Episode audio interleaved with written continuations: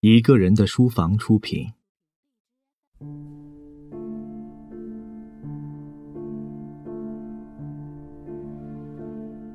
德伯家的苔丝，作者托马斯·哈代，朗读者肖图马。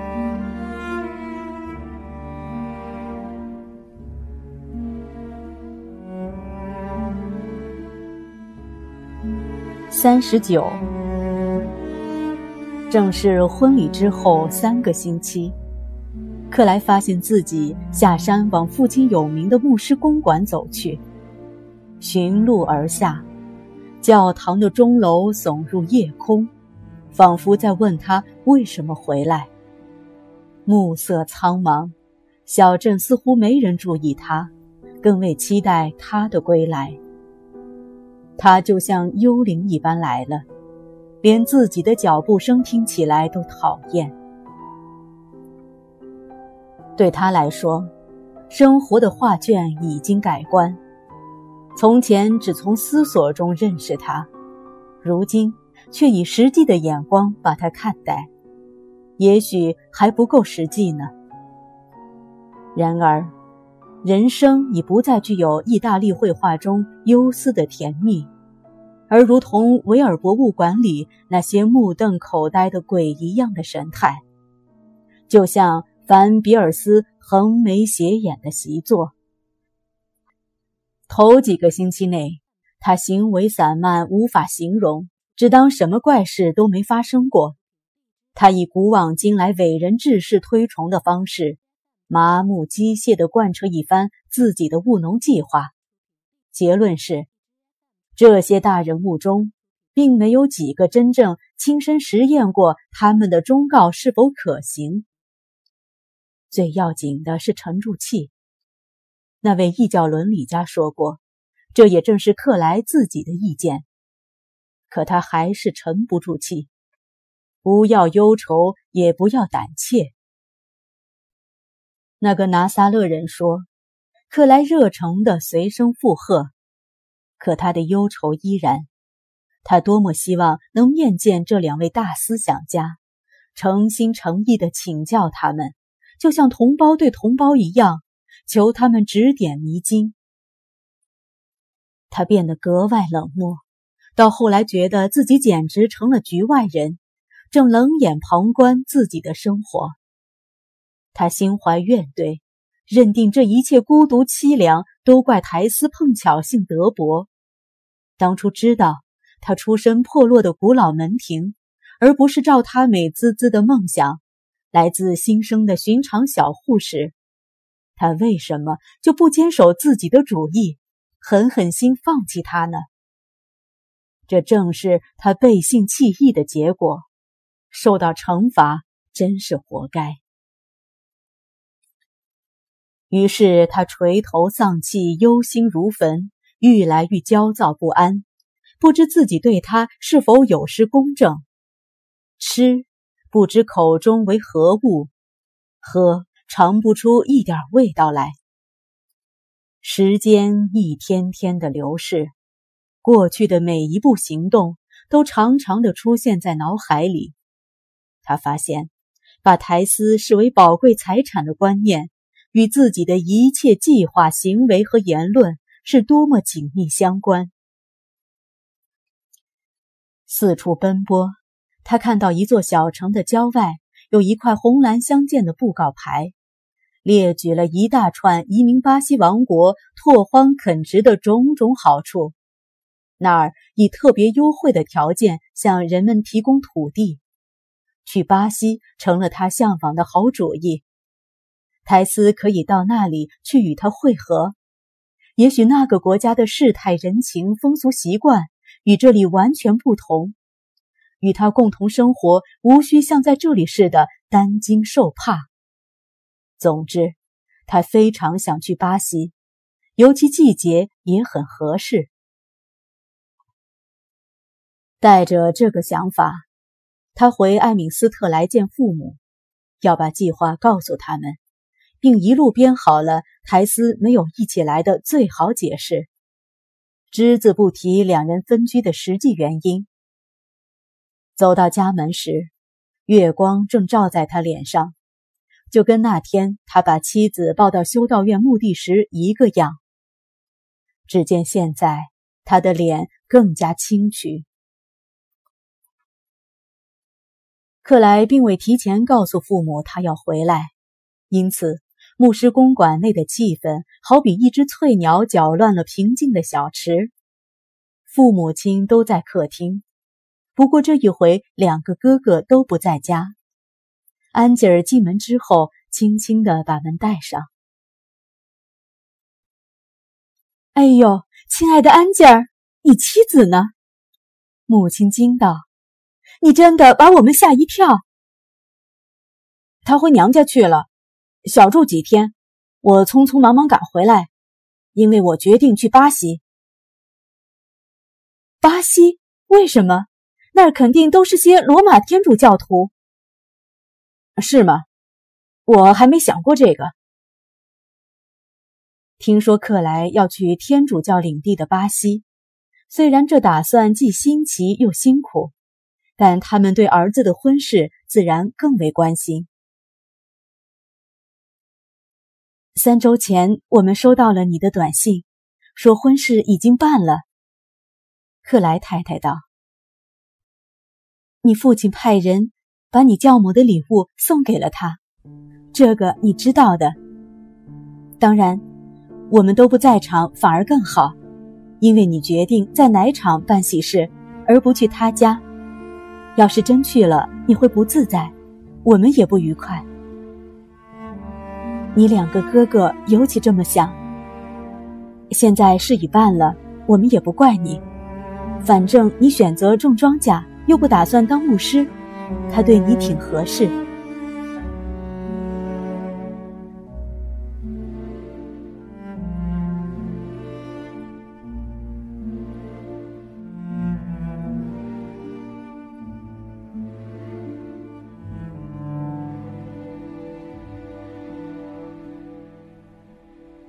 不过安吉尔，你真该让我先见他一次。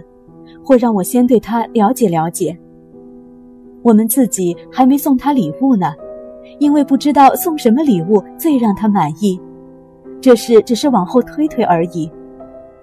安吉尔，我跟你父亲并不为这桩婚事生你的气，我们只是想等见到他再表示我们的欢喜。可现在，你都不把他带回家来，真奇怪，出了什么事？他回答说：“他们俩都觉得他先回娘家，他一个人回来这里更合适。”亲爱的母亲，我就跟您说明白了吧。我一直打算让他先别进这个门，等我们觉得他能给您添光彩的时候再说。不过，这个去巴西的主意是刚刚有的。要是我真去的话，头一趟出远门就带着他，有些不合适。所以让他留在娘家，等我回来再说。这么说，你动身之前，我见不着他了。他说：“恐怕不行。照他说，原先的打算就是暂时先不带他到家里来，免得有损家里人的成见、家里人的感情，无论哪个方面。再加上别的考虑，他就更坚持这个打算了。”要是他马上出发，一年之内他还要回家。到那时，第二次出发之前，这次带他一起去，他们就可以见他了。匆匆准备的晚饭端了上来，克莱没有再进一步解释他的计划。母亲仍为没见着新娘子耿耿于怀。克莱早先对苔丝的热情打动了他做母亲的同情心。他简直认为拿撒勒都能生出好人，塔尔博塞牛奶厂也可以出美人的。他看着儿子吃东西，安吉尔，你就不能形容形容她？我肯定她非常非常漂亮。那还用说？他回答热烈，听不出心中的心酸。不用说，她还又纯洁又贤惠了。当然。又纯洁又贤惠。我闭上眼睛都能看见她的模样。那天你说过，她身段漂亮，相当丰满，弯弯的红唇就像丘比特的弓，乌黑的睫毛和眉毛，一头秀发拧成一股，就像船上的缆绳。还有一对大眼睛，颜色有点紫，有点蓝，又有点黑。不错妈。我真能看见他住的那么偏僻，碰到你之前，他自然很少遇到体面的年轻人了。是这样。你是他头一个恋人？当然。天下多少女人？还比不上这些天真漂亮、健壮的乡下姑娘呢。当然，我原先指望，算了。既然我儿子要务农，也许娶一个习惯户外生活的妻子更合适。他父亲倒不喜欢问三问四，只是晚祷前该念一章圣经的时候，牧师对太太说：“我看，既然安吉尔回来了。”咱们念念真言引章，比平日念的那些更合适。好的，克莱太太说：“就念利姆伊勒王的那段话。”亲爱的儿子，你父亲决定给咱们念一张真言，赞扬贤惠的妻子。我们就不用再提醒你，这段话很适合那位不在场的人了。愿上帝保佑他的一切。克莱顿时喉头哽咽。折叠式金台从角落里搬了出来，移到壁炉中间。两位老仆人走了进来。安吉尔的父亲开始念真言第三十一章第十节：“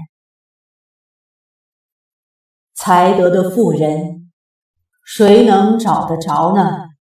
她的价值远胜过珍珠。未到黎明，她就起来。”把食物分给家中的人，他以能力束腰，使臂膀有力。他觉得所经营的有力，他的灯终夜不灭。他观察家务，并不吃闲饭。他的女儿起来称他有福，她的丈夫也称赞她，说才德的女子很多，唯独你超过一切。晚祷结束，母亲说：“我不由想到你父亲念的这一章，对于你选中的女人再合适不过，尤其那些细节。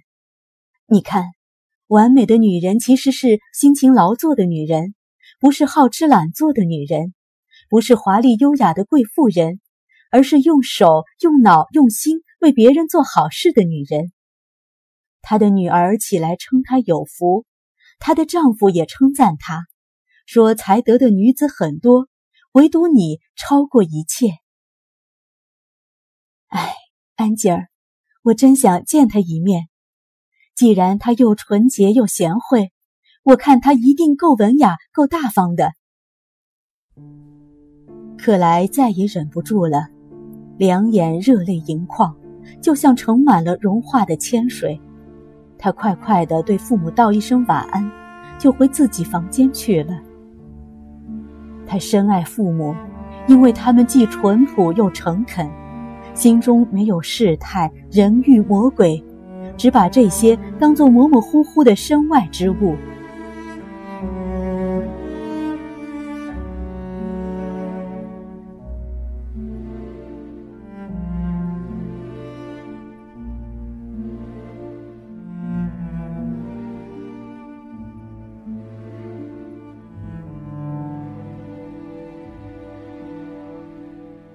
母亲尾随着他敲他的门，克莱开门一看，他站在外面，目光焦虑。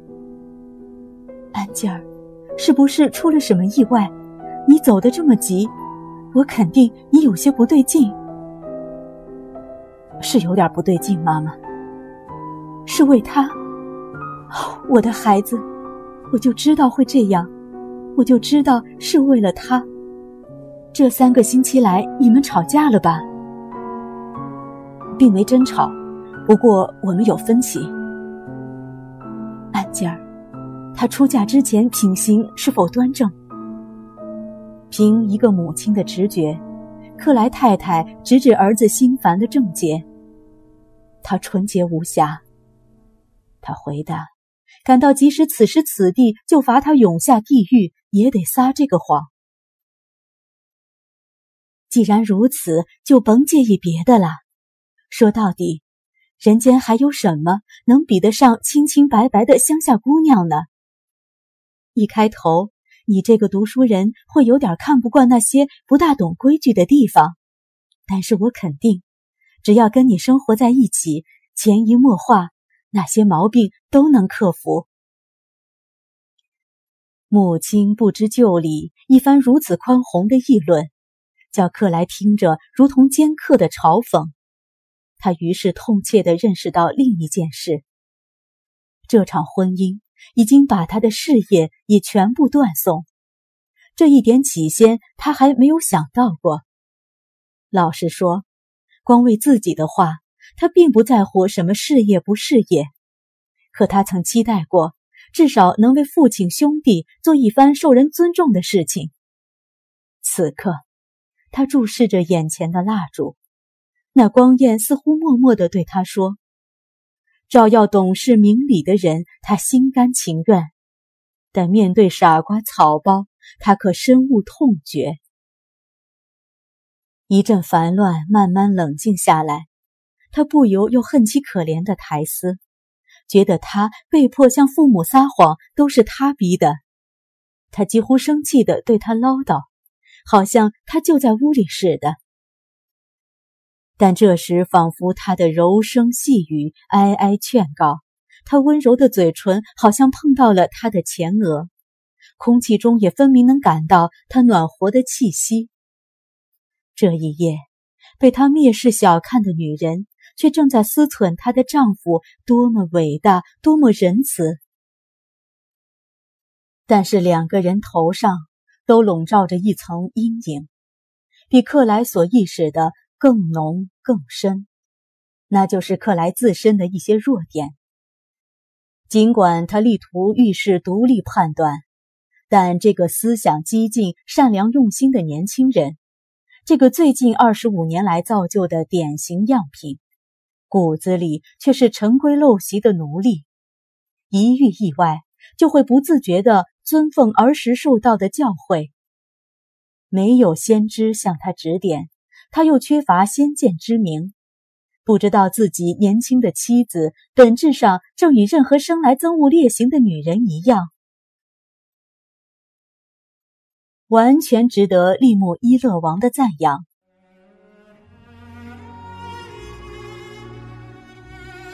感谢收听《一个人的书房》。